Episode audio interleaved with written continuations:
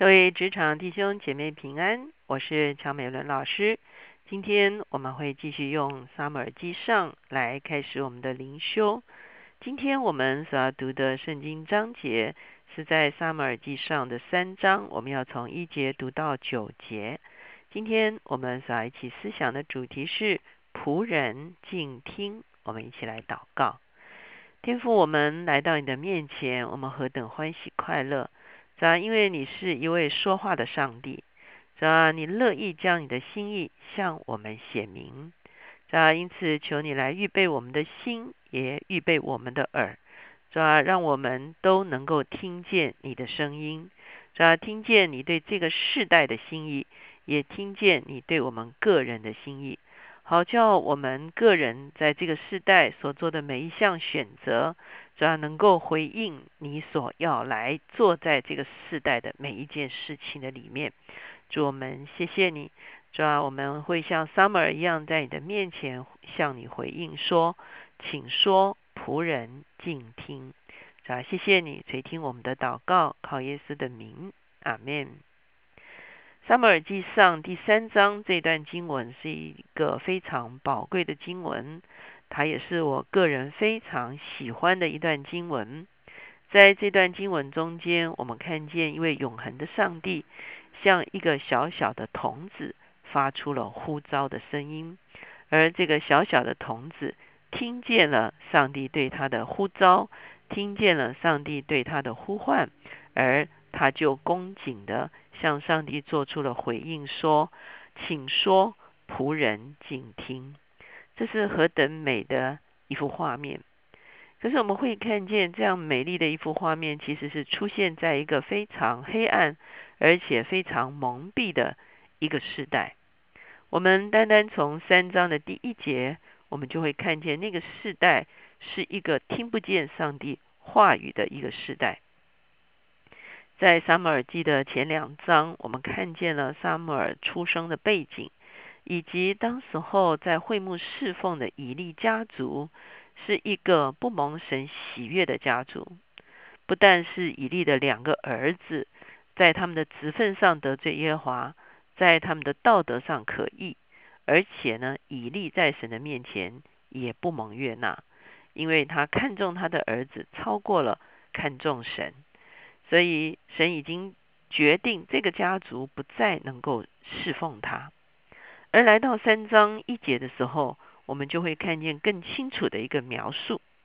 三章一节说：“童子撒母耳在以利面前侍奉耶和华。当那些日子，耶和华的言语稀少，不常有漠视。”哇，这真的是一个非常啊悲哀的一个描述哈。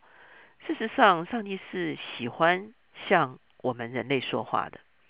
我们看见上帝创造亚当之后，他不断的跟亚当沟通，他不断的把他的心意传递给亚当。上帝渴望与我们交通，上帝渴望我们明白他的心意。我们也看见在以色列人出埃及的这个过程中间，当摩西来向以色列人颁布命令的时候，他说了一句非常重要的话，他说：“听啊，以色列，啊，听啊，以色列，哈。”或者是我们中文翻成说以色列啊，你要听好，你会发现“听”这个字啊是一个非常重要的动词。事实上，它在整本圣经中间，它都是一个非常重要的动词。好，以后陆续我们查到别的经文的话，我就会让大家看见“听”这个观念贯穿了整本圣经，都是上帝向他的百姓所发出来的一个呼叫，一个呼召。就是要百姓来听他的声音。如果上帝不断的要我们来听他的声音的话，可见那个前提是上帝乐意向我们说话。可是不仅仅是以利那个世代，事实上我们在很多的世代中间，我们感觉到说人似乎听不见上帝的声音。有很多弟兄姐妹在自己的属灵的经验中间，也感觉到说很难听见神的声音。其实我们真的需要问一个问题：是啊，很难听见神的声音，是神的问题吗？还是是我们的问题啊？如果神创造我们是要与他沟通的，那前提就是神是乐意让我们听见他声音的，他乐意向我们说话的。那为什么以利这个时代耶和华的漠视稀少，言语稀少，不常有漠视呢？我在想，这个跟跟以利关系很大哈。我相信以利在上帝的面前，他可能哦，在这个后面的经文也讲到说，以利呢眼目昏花，看不分明哈。以利当然第一个他年长。哈可是年长者就一定啊心里昏昧吗？其实不一定哈。我们看见圣经描述啊摩西一百二十岁哈，他说啊是眼目没有昏花，头脑非常清楚的哈，灵里也非常灵明的。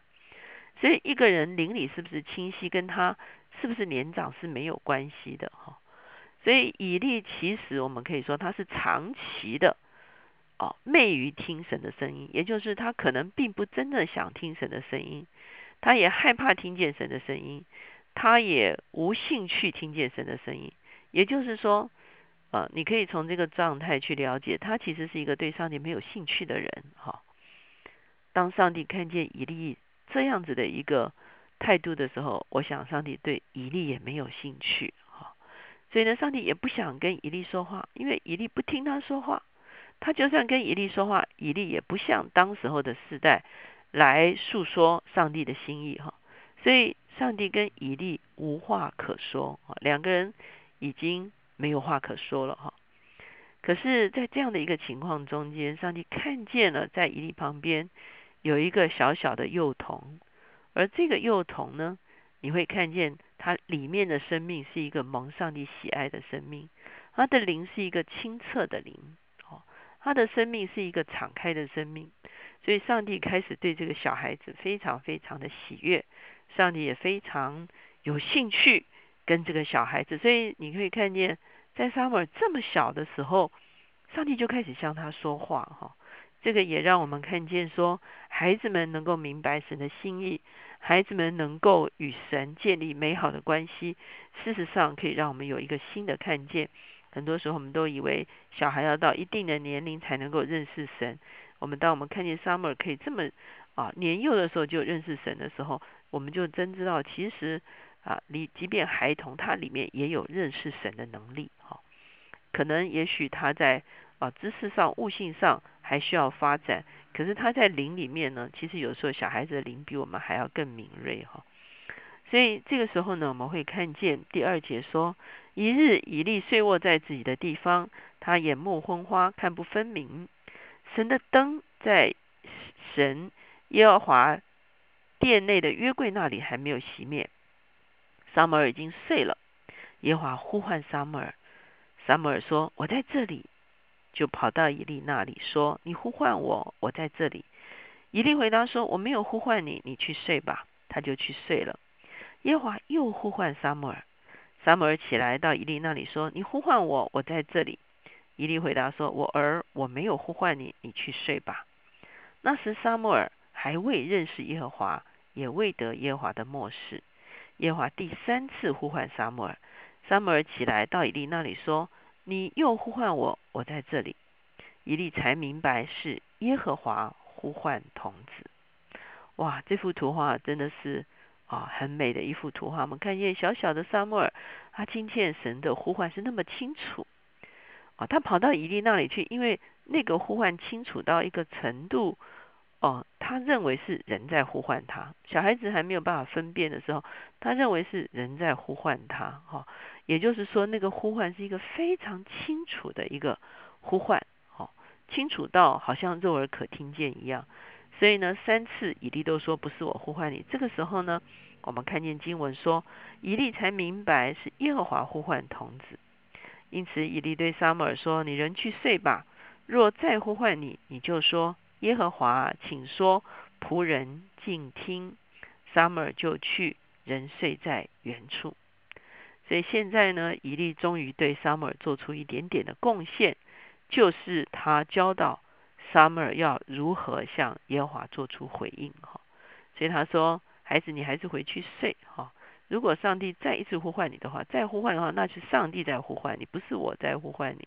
所以呢，你要对上帝做出回应，你就对上帝说：请说，仆人静听。好，那上帝就说，撒母耳就听。哈，这个上帝说，仆人静听，其实就是一个我们人在神面前的一个典范。今天不只是在殿中服侍的祭司才是神的仆人，今天也不是在教会中间服侍的牧师才是神的仆人，今天也不是撒母耳。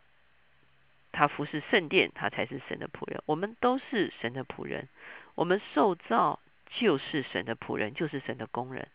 我们的存在价值就是完成神托付我们在地上所要完成的工作。因此，这一个请说仆人静听，就是我们每一个人都应该有的态度。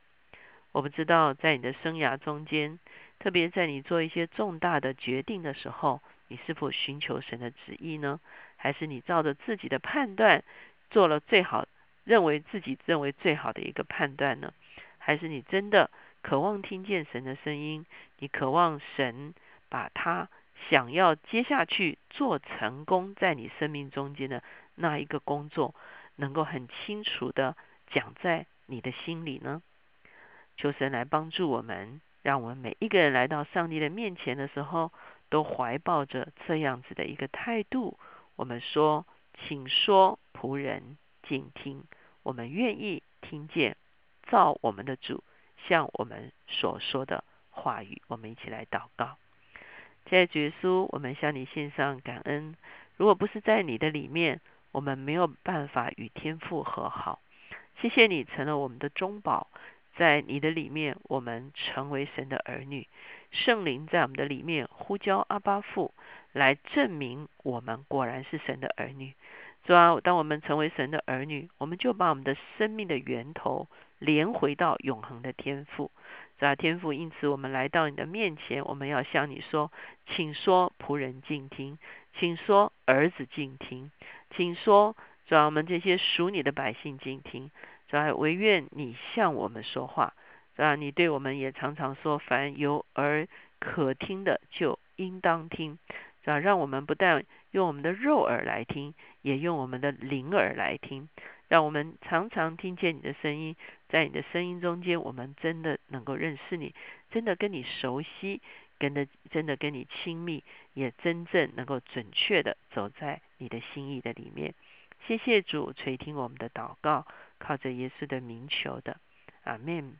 求神帮助我们在大事小事上常常求问。当我们常常操练安静，放下我们自己的欲望、我们自己的期待、我们自己的野心的时候，我们就会听见上帝微小的声音。让我们熟悉这个声音，也让我们切慕这个声音。